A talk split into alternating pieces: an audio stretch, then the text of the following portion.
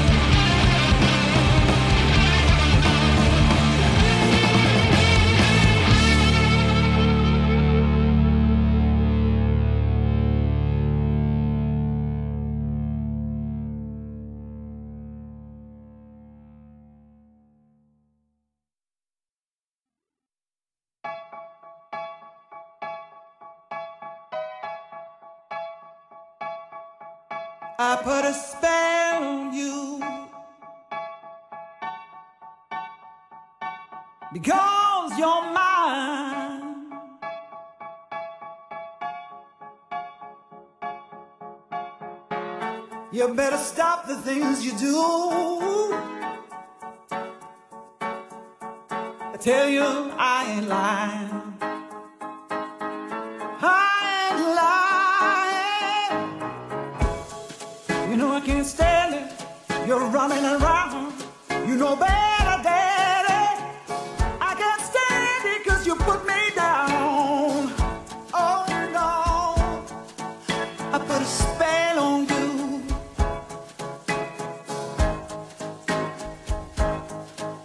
Because you're mine.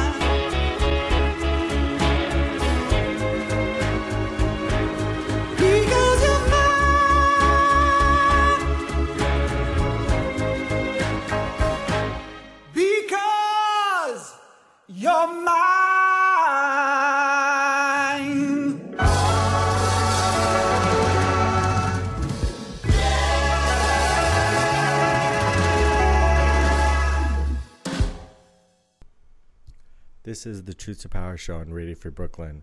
I'm your host, VJR Nathan. You've just finished listening to a set, one song from Psychedelic Witchcraft, Wild We Go, another by Annie Lennox, I Put a Spell on You. On today's show, we're going to be having Hannah Weirs, who is an intuitive empath and practicing tarot reader. From a young age, she experienced sensitivities to energy, and now as an adult, she works with these gifts through a tarot practice. Her business, Spiritual Tarot, offers clients readings from a healing perspective, where she offers them guidance to personal growth and development. Hannah hopes that this perspective will help to remove the taboo nature of tarot within society and allow more people to be open to it as a method of personal introspection and spiritual development. She is based in Philadelphia but can be reached from anywhere as her services are provided via social media. Please stay tuned for a reading after our interview, which starts now. Welcome to the Truth to Power Show. I'm your host, VJR Nathan, and this is Radio Free Brooklyn. I'm here with Hannah Weirs, um, and we're going to be talking about uh, tarot and empathy and the business uh, that goes beyond uh, goes behind the scenes look at tarot reading and the uh, connection uh, connections that she's made in her life with uh, readings and astrology. So let's start off with uh, um, what it means to be an empath.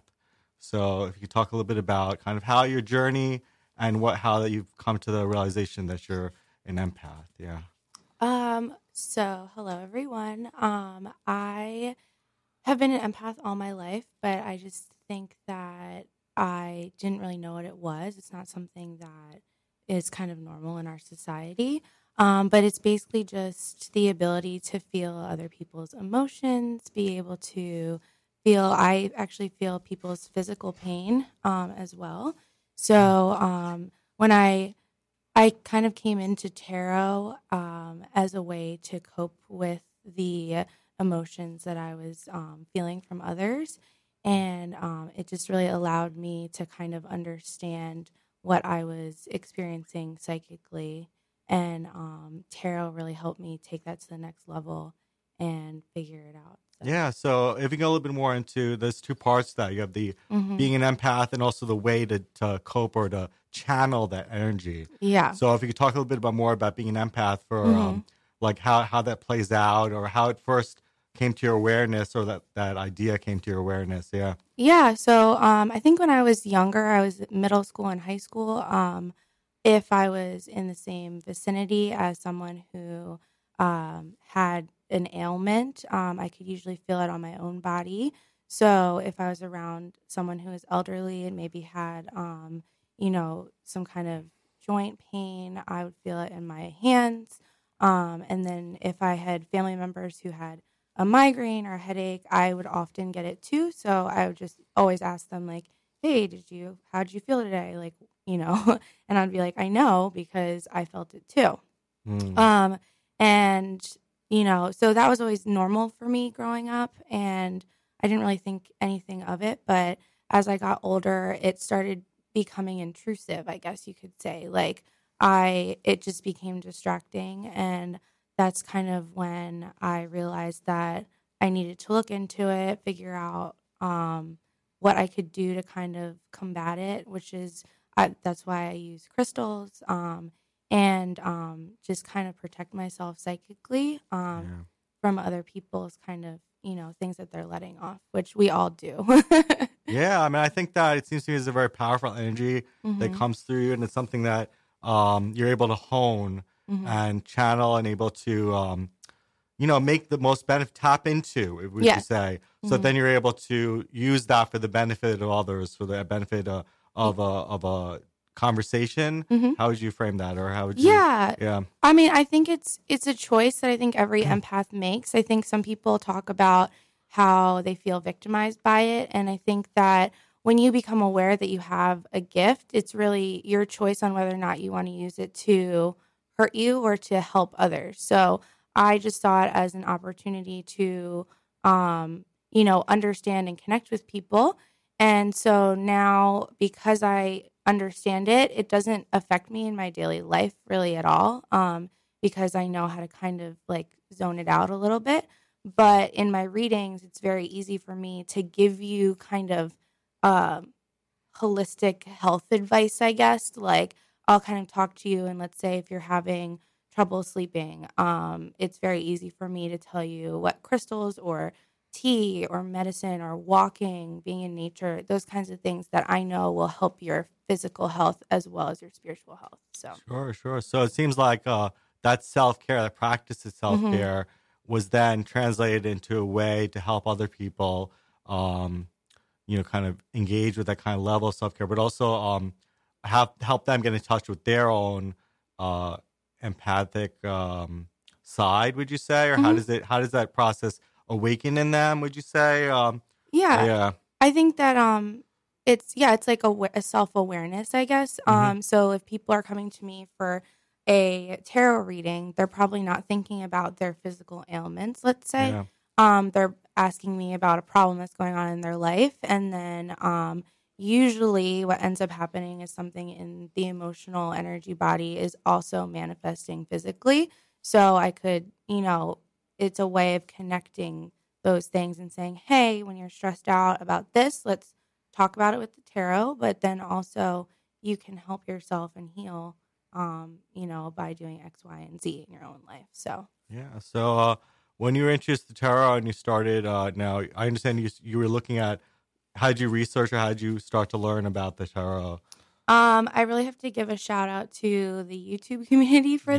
that. Um, I am self taught. I uh, I don't really know what initially drew me to tarot, other than just kind of hearing about it and maybe like seeing pictures of it online. And um, there's a lot of really great YouTubers out there who I started learning from, and um, you know, and then I just kind of learned that it's about using your own intuition and it's not really about having like what people like to call psychic ability. It's really Mhm. about tapping into your own intuition, which everybody has, and um, trusting it enough to learn the tarot. And um, you know, so it, I definitely, I think the number one thing is people always think that, you know, you have to be psychic or special to learn tarot, and that's just really not the case. Um, I think everyone has that ability in them, and um, I that's the first thing that I learned when I started researching, because I had a lot of self doubt. I was like, I can't do that. I'm not like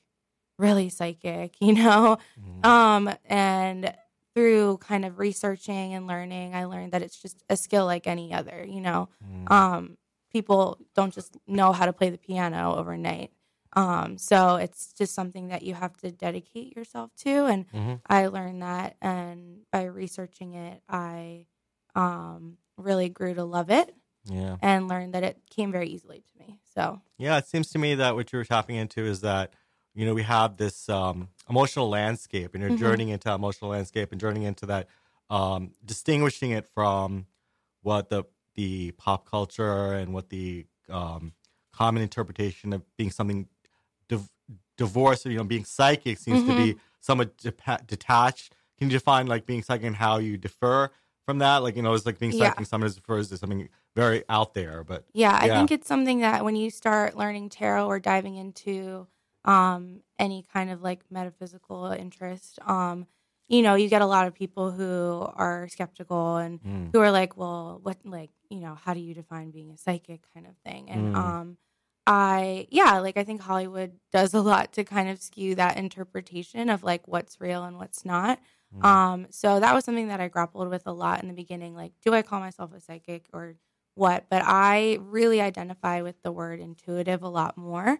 Yeah. Um, and th- and I think it's all about choice. I think that you know, if I wanted to be the tarot reader that was like, you will get married in a year and Yeah. you will and do fortune telling essentially, then then that's okay. I think some people do that, but that was never really my focus. Mhm. Um, I always wanted to focus on spiritual growth and personal development and making yourself better regardless of your religion or whether or not you even believe in it. So, um, and that's why I feel like intuition or being an intuitive tarot reader is a lot more like all encompassing.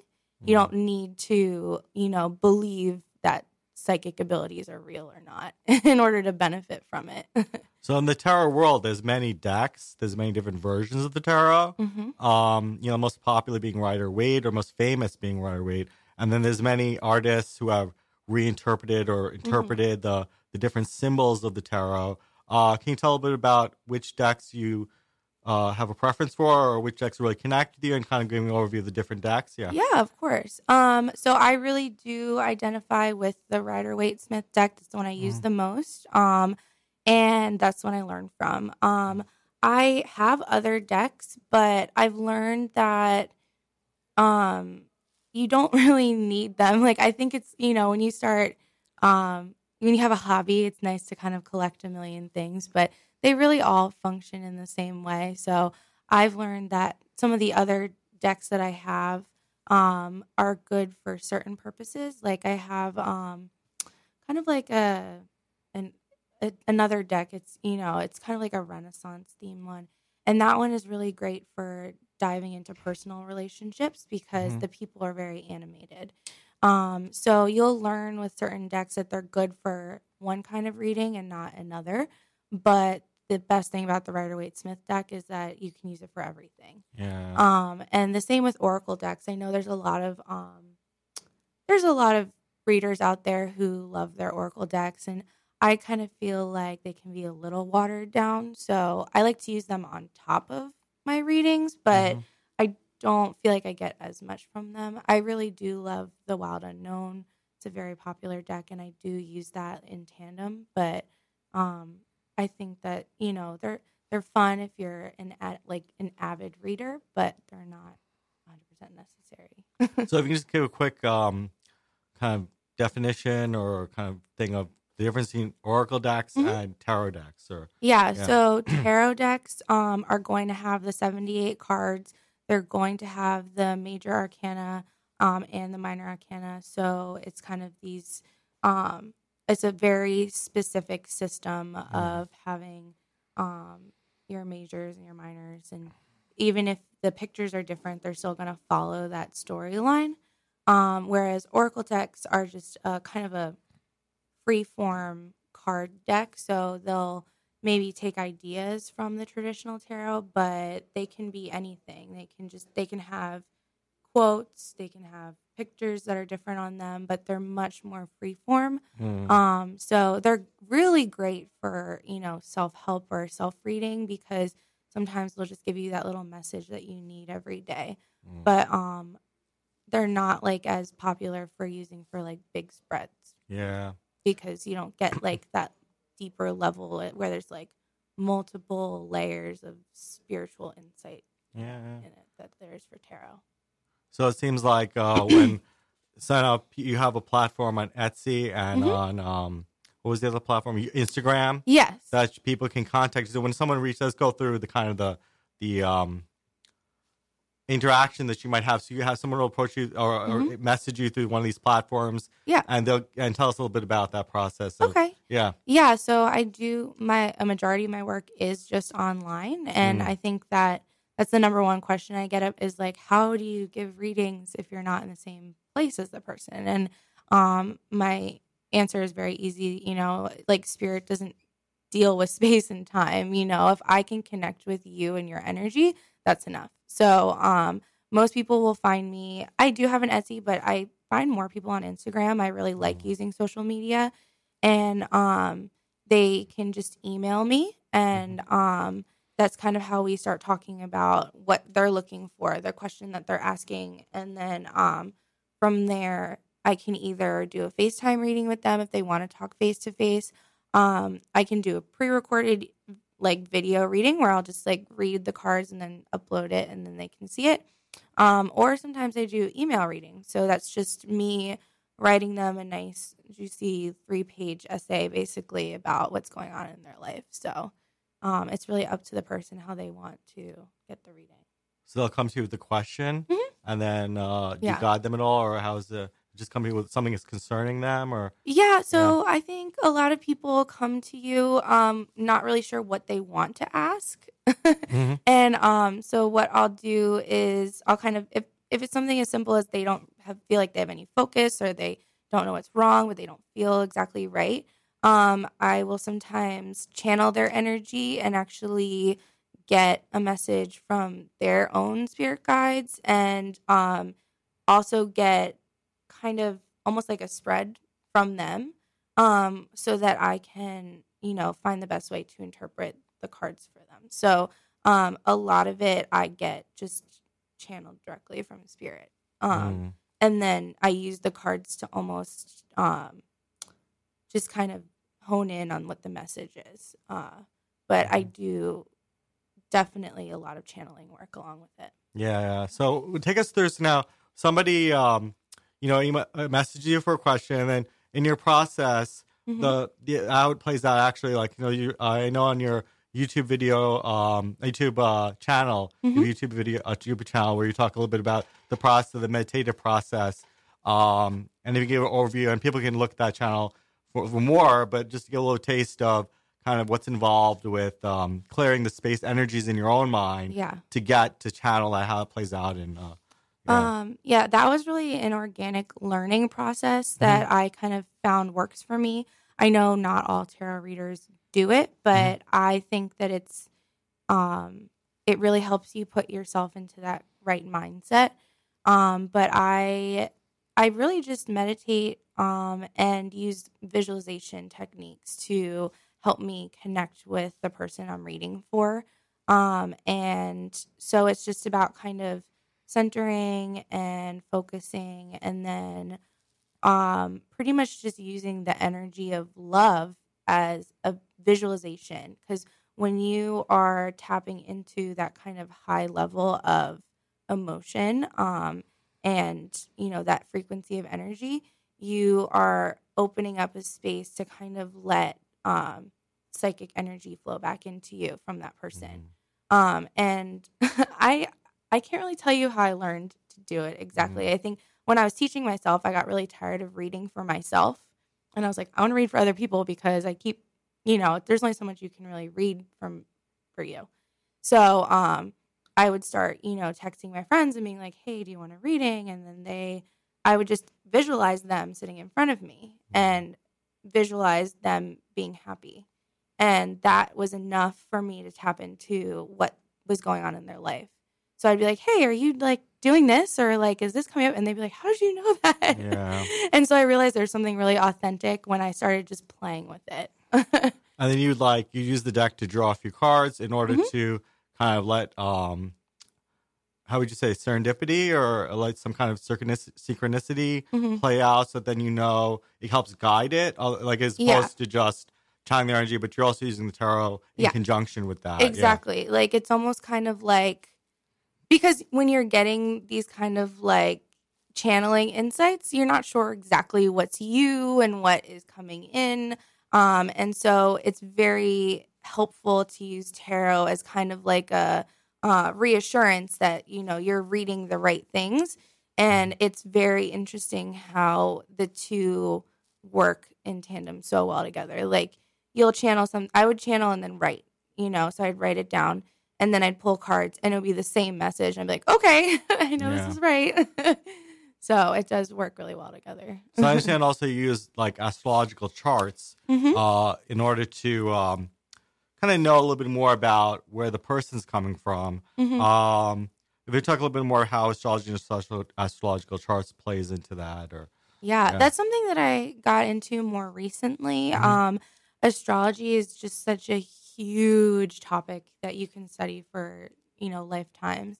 Um, but I really just like use it using it in conjunction because I feel like there's so like essentially tarot is really all about um just different kind of themes um and then astrology really piggybacks on that too so when you look at the different zodiac signs um people just have these uh you know different aspects of themselves that and energies about them that just stay true to who they are and um if i know something about your astrology and your astrological background it's kind of easy for me to understand the reasons why you make decisions the Mhm. re- what drives you what motivates you Mm. and then it just kind of helps me paint like a bigger picture than if i'm just kind of going in blind and pulling a few cards. So yeah, um it's more like to understand the person on like different levels. So um astrology is fascinating and i think that when you start looking at it from you know a holistic perspective on who the person is it can really give you a lot of insight into the like what drives them you know? Mm. so. So it seems to me like the energies that flow through all human beings Mhm. uh, is all kind of flowing through us. Is that kind of part of the philosophy? Like, you know, is the energy aspect of it uh, and how like identity might play into that and mhm. what's your philosophy philosophically, how you interpret, um, you know, kind of the, the energy that flows through all of us and how each individual Mhm. energy maybe has an impact or the, you know, Yeah, you get into that kind of totally. area. Yeah. Totally. I mean, I think that like if you're just using um astrology to kind of, you know, know what your sun sign is, like it that's very like the watered down basics parts of it, but um yeah, I think really when you get into it, the reason why it's so cool is because it is it's like your energetic signature, you know, like you have this certain way about you that, you know, was given to you when you were born. And um, the way that you interact with the world and with other humans all has to do with that. And i think that um, you know i think that that's why it's really interesting to look at because it gives you insights into you know what makes you you Mhm. um, so i think like yeah it's just something that is great to kind of learn about yourself Yeah. Good, good. So uh, now one of the aspects, one of the tools used also is crystals. mm-hmm. um, if you tell a bit about how they have lots of different moving parts here, but they all kind of synthesize into one um, experience. Mm-hmm. But we'll look at crystals for a little bit, uh, talking about the different kinds of crystals and how their kind of function is in this process. Yeah. Yeah. Um so I mean I I pretty much fell into tarot and crystals and all this stuff and I feel like if you told me 5 years ago how obsessed I'd be with some rocks, I'd be Mhm. like you're crazy. Yeah. um but I I think that crystals are amazing because they are something that a person has to experience for themselves. Yeah. Um, it's the kind of thing that you try because people are like, "Oh, they're amazing." And you're like, "I don't know if I believe you." And then once you do experience that, you're like, "I can never live my life without them." Mm. So I um I started using them to kind of help me with my readings. Um once again because I am empathic and I'm very sensitive to energies around me, it can be distracting when I'm doing readings. Mm. So crystal's main thing for me is to help me focus while I'm doing readings. Um and to just kind of clear the field, you know, like just to kind of help me um sort through anything else that might be floating around and focus on what's really going on. So, um, and the crystals that I got into first were to help me with my empathicness. So, um, you know, crystals kind of go along with your chakras, and I was really drawn to green stones um, because they are for your heart chakra, um, green or pink, and those crystals immediately helped me so much with uh, protecting my energy. Um, it was so I was wearing green stones, and that was kind of what had my first baby steps into using crystals for you know protection, uh, Mm. energy protection. Um, so I mean, I'm kind of all over the place. I love citrine, um, which is like an orange colored stone, and that one's like a very bright and creative. It has like a very um high energy. It kind of like it gives you energy. It's almost like when you're holding it, you feel like you have like a caffeine rush. Mm. Um so that's really good for that. And then um I also love rose quartz, which is very popular for kind of inviting love. I think it's really good for self-love. Um Mm. and um, a lot of people like clear quartz just because it's an amplifier so it kind of amplifies your psychic abilities um, but I, I i i use it it's not one of my favorites Yeah. um, so it's crystals are a learning process you just kind of take one at a time see what lesson you learn from it and then you know kind of go from there Yeah, it seems to me that this is a an art or a area that um, you have to really be in tune with your own emotional intuition, your own emotional psych uh, psychology, Mhm. and then um, it's not something like some sciences or something you have to kind of read a lot of books and memorize a lot of definitions. But this seems to be more in tune with your own biochemistry. Would you say, or how would you? oh totally yeah, yeah. yeah So um, the question also is about um, kind of the deeper philosophy behind it Mhm. and how it's informed um, other aspects of your life. So um, can you go a little bit more into like how um, you know uh, a little bit more into the philosophy? You mentioned a little bit chakras and Mhm. and this kind of stuff. Yeah, yeah, Yeah, um, and just how it's kind of like affected me in my life. Yeah. Yeah, I mean, I think it's just kind of shifted my whole perspective. I think that you're totally right about um, you know, you have to be an active participant. It's not just knowledge that you can kind of learn and digest and then leave behind. Mhm. Um, it's definitely it's a shift in your whole perspective of how you see the world and how you see yourself. So, using crystals and tarot um just I think the reason why it stuck with me is because I instantly felt it resonate as true. So it wasn't, you know, me just kind of learning something and you know, I in the past I've kind of learned about different topics and been like, "Oh, I don't like I get it, but it doesn't like feel like me." Um this was like the first thing in a long time that I instantly felt passionate about because it just felt so true and I didn't Mm. care if hundreds of people were telling me that it was you know, made up or if that they were skeptical, I, I was like, this feels more real to me than anything. And um, so I think it's all about resonating and um, and it helped me really kind of turn my life around for the better. You know, like I was, I feel more centered in myself. I feel more grounded, and you know, if I am stressed out, it's helps me cope. Um, so it just really allowed me to be a better functioning person. And um, Mm. I think a lot of people that's like that's hard for a lot of people. You know, everyone has their coping mechanisms, and um, if something as simple as like tarot cards and crystals can do something better than you know having to go to therapy or medicine. You know, like Mm. you want to do that in the healthiest way possible for yourself. So sometimes it is as easy as that. And I don't think people realize that.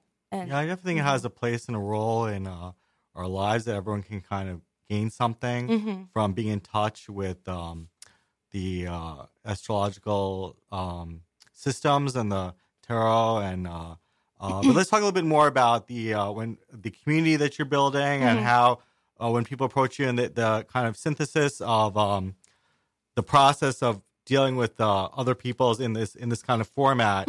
Like when you first started to snapshotting, when you first started the process of putting up the Etsy on the Instagram Mhm. to today, uh, going a little bit into how the process has unfolded. that kind of- Yeah. yeah. Um, so like I said, I think the reason I started reading for others was Uh-huh. because I needed like I just was tired of reading for myself. Yeah. And I know tons of tarot readers only read for themselves for years Mm. before becoming professionals. And um that just wasn't the case with me. I had been only learning it for about 6 months and I felt so supremely guided. Like I just felt the push from spirit like you need to be reading for other people. Mm. And I once again had a lot of like questions and doubts like am I ready? But it just felt like it was time. Um and you know that's why it, it is great to find that social media can be used for good. Um I found, you know, there is a little uh Instagram community and so I would just post things and be like, "Hey, like if you want a quick free reading." And then instantly people would be like, "Yes, like can I have a question?" blah blah. blah Mm. and um and it just allowed me to kind of practice and hone my skills um and you really when you're open in a non-judgmental way to speaking to people about their problems um i just think that like beautiful things can come from that. And it allows you to connect with people all over the world that you wouldn't normally connect with. Um so i just started you know talking to people. Like so that's what social media is for is to Yeah. connect with people. And um, it just allowed me to talk to other tarot readers and get their perspective and find people who needed someone to talk to. Um, you know there would be people who just messaged me just because they needed comfort.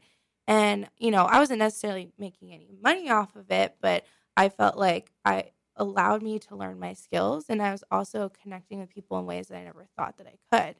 So it was definitely fulfilling and then that's when i kind of was like I'm going to take this to another level and do offer readings that people can buy and you know Yeah. do events and stuff like that. Yeah, I think it seems like the uh, idea of the law of attraction also Mhm. plays into this. yes, That you're kind of putting out the energy and Mhm. you're pulling in the kind of results and energies, uh, like energies, which is saying how um, moments where that synchronicity happens, where you know you're kind of putting out the energy and then suddenly you have a, totally. pull in. Yeah. I think that I, uh, I mean, I'm naturally pretty introverted. I'm a little shy, and Mhm. I never, you know, used to just like meet people on the street and have a conversation with them.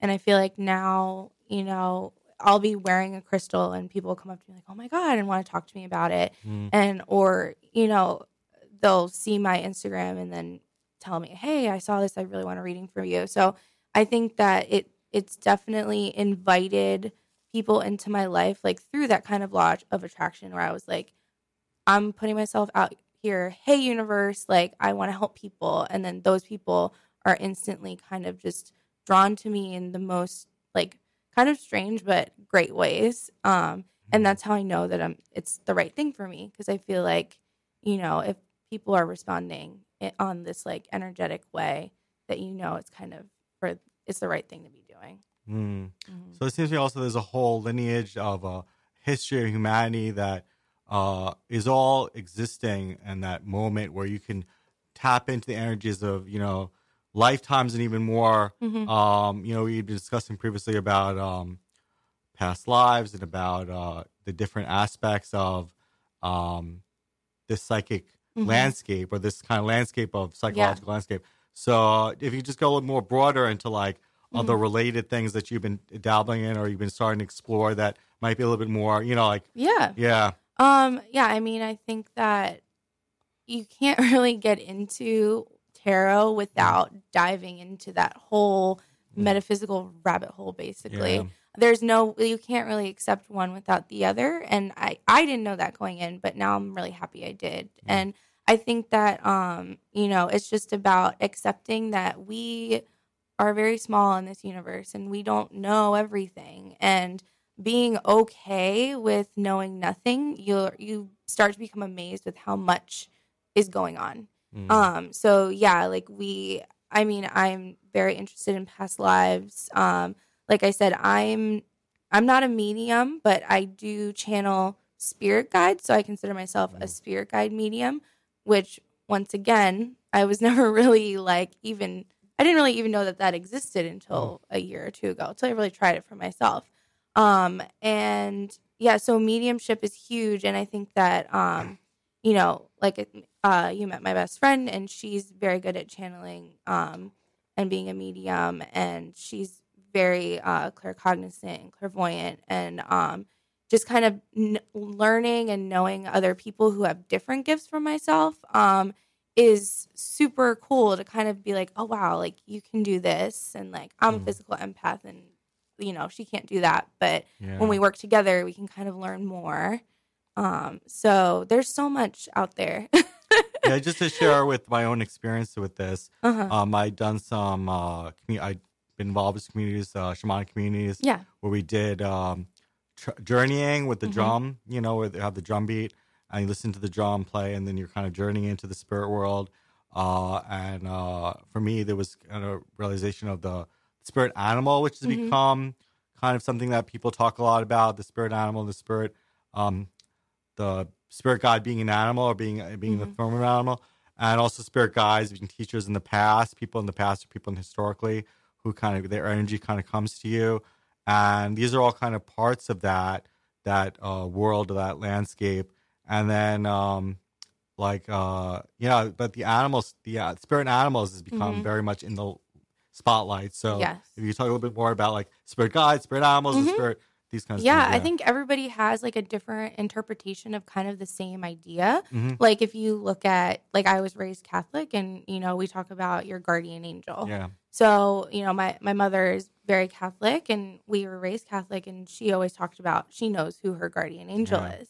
Um and then, you know, you kind of take a step back and maybe someone who is more into like the new age, they're going to say that it's their spirit guide and then, you know, someone who has a background in shamanism um is going to say, you know, they have a spirit animal and really it's just about like that energy of a guardian is there for everybody. Mm. It's just that they filter their energy into something that's easy for you to digest. So if it's easier for you to feel connection with an animal, that's what they will come to you as. yeah. Um, if you are an avid Catholic and you don't understand the idea of a spirit animal, they will come to you as a guardian angel. Um, so it's really that just it's just an energy, which is what my philosophy always goes back to is that it's all simply energy, and then our lens as humans, how we can kind of interpret it, is how it will come through. So um, I I love the idea of spirit animals, and um, I like to use like that for animal medicine. I think it's very um, it's very nice as far as kind of like a way to use like self care, like what animals working in your life, what animals are kind of coming up for you, um, and to kind of use that as like a daily practice. Yeah. Um, so I kind of play around with a lot of different. Yeah, it's good to um, also think of it in terms in the matrix of healing. Mhm. We talked a little bit about kind of as being a healer or being a healing Yeah. process. So it's not just uh, kind of you know sometimes it can be seem like or can appear as like something very intellectual or very like Mhm. you know for some people, and then like getting into emotional landscape as we've been discussing, but also the healing aspects of it and how it can make someone stronger and better Mm-hmm. and all these kinds of things. Like if you talk a little bit about the healing aspects, yeah, Yeah, I think Yeah. that's where um, I began, which Uh-huh. is why I um, always wanted tarot to be about that. Yeah. Um, because for me, it was healing, you know, the emotional things I was feeling as an Yeah. empath. So I think that like it, there's no reason to have it in your life if it's not helping you grow. yeah. Um, so I feel like, you know, crystals are definitely helpful as far as healing. Um, and, you know, it's just about being an active participant in your own growth. So you, um, you know, if you're learning about this kind of stuff, it's because you're searching for answers. You're searching for who am I? You know, what am I doing here? What's my life purpose? Um, and maybe healing, like we're talking about past life regression. Am I maybe healing something from a past experience, a past Mm. life that I'm still holding on to? Mm. Um, and one, like I said, it's like allowing yourself to be open to the possibility that you know things did happen to you in a past life, or you've been through you know some past pain, um, and looking at how it's affected you. Oh.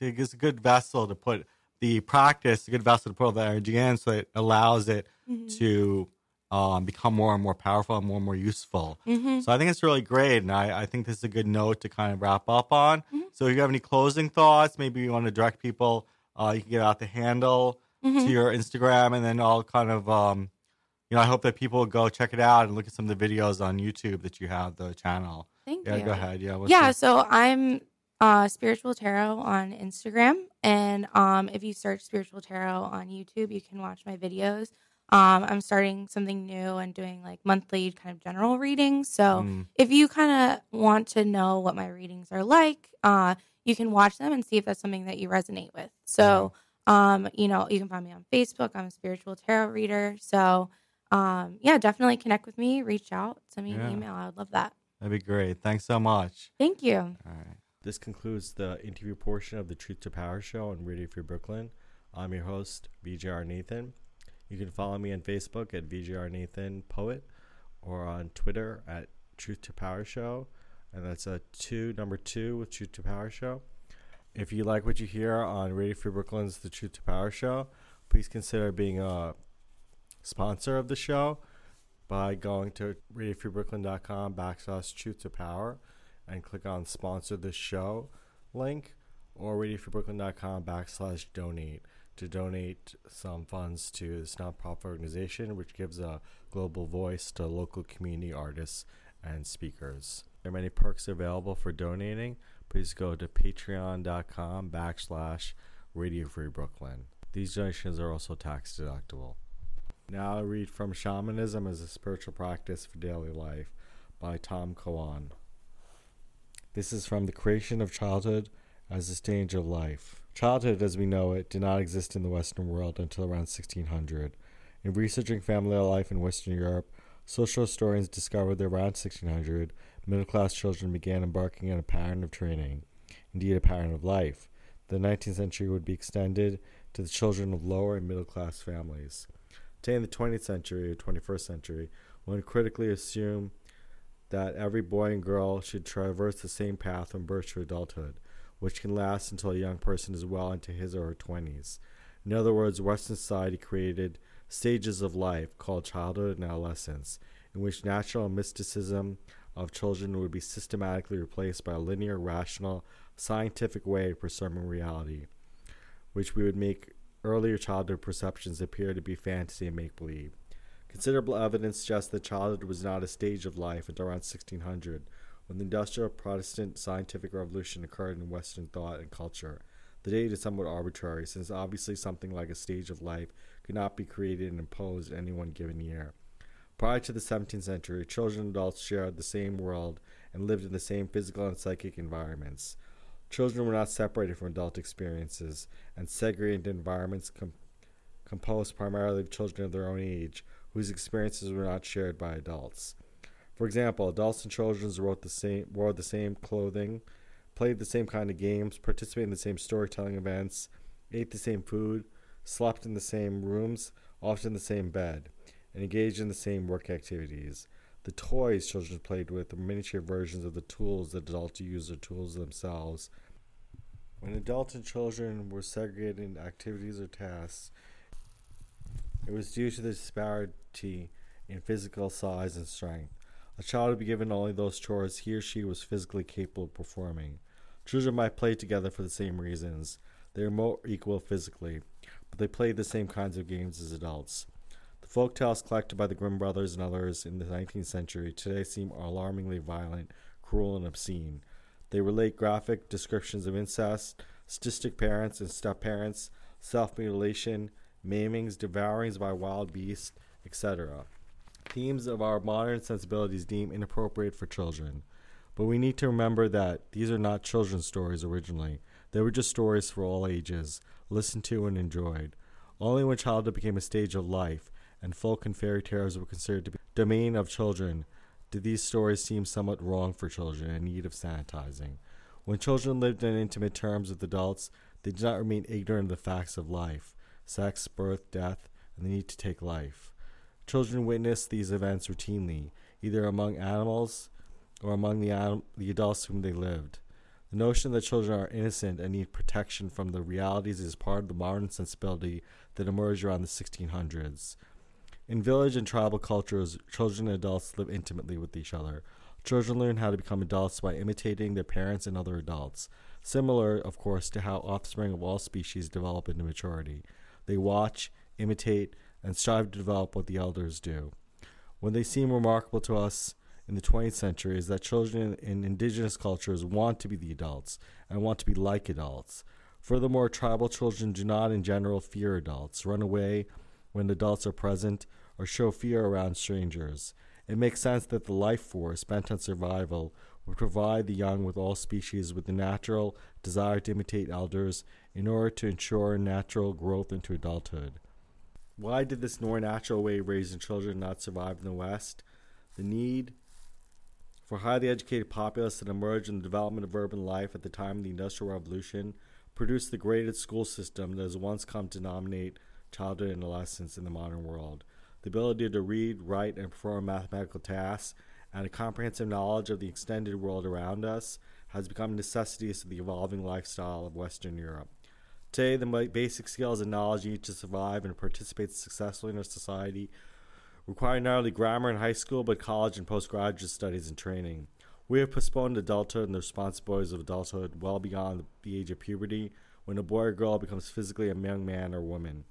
Many young people today postpone their full entry into adulthood, career or full-time job, marriage, becoming beginning a family of their own until they are in their early or mid 20s or even later, a good 10 to 15 years after puberty. In brief, a person spends one fourth to one third of his life preparing to become an adult. This is not what nature originally intended. The natural mysticism of childhood, or what is described as the magical, non rational thinking of childhood, is rigorously suppressed as the child progresses from grade to grade, level to level, learning the left brain, rational, scientific, technologically oriented way of thinking and acting required for the modern world. This can be seen clearly in children's artwork. Until around 11, children draw very shamanically. A bird, a house, a tree, even a little girl's sketch of herself may all be the same size on the page. Colors may not correspond to the actual colors in nature. The child could care less. To a child's mystical awareness, the drawing makes sense. At age 11 or thereabouts, the child becomes frustrated with drawing and will copy the same sketch over and over, crumpling up each attempt and throwing on the floor in an effort to draw realistically, which means photo photographically, or the way it really looks. In time, the child's imaginative, non ordinary perceptions of the world, transposed into the sketchpad, are embarrassing and childlike. And most children, read most of us, be convinced we have no talent. We stop drawing. From birth until around age nine, each of us lived through what may have been the most spiritually creative, mystically oriented phase of our lives. In general, parents and adults, almost as if they intuitively realize that the years are precious from the spiritual point of view, encourage this national mysticism. Children are accept, expected to play, fantasize, daydream, and dream, enjoying the fairy lore. Make believe and spontaneous games are second nature to us. Or perhaps adults, realizing regretfully that they too gave up this way of being in the world in order to become adults, hope to recapture something of this early life vicariously by encouraging their children and reliving it through the eyes of their sons and daughters.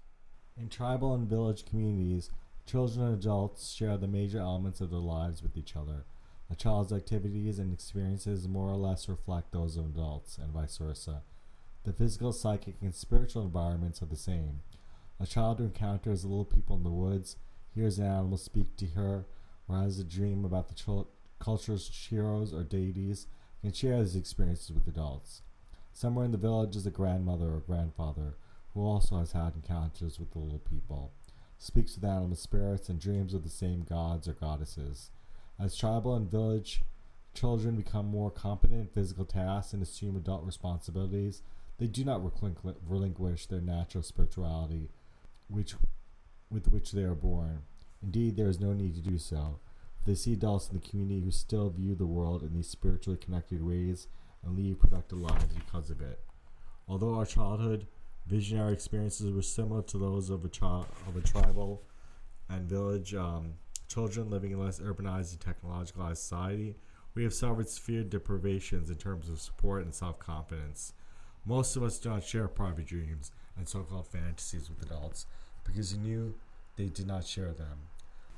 Taking us out is a song by North by Northwest called Last Days in Magic.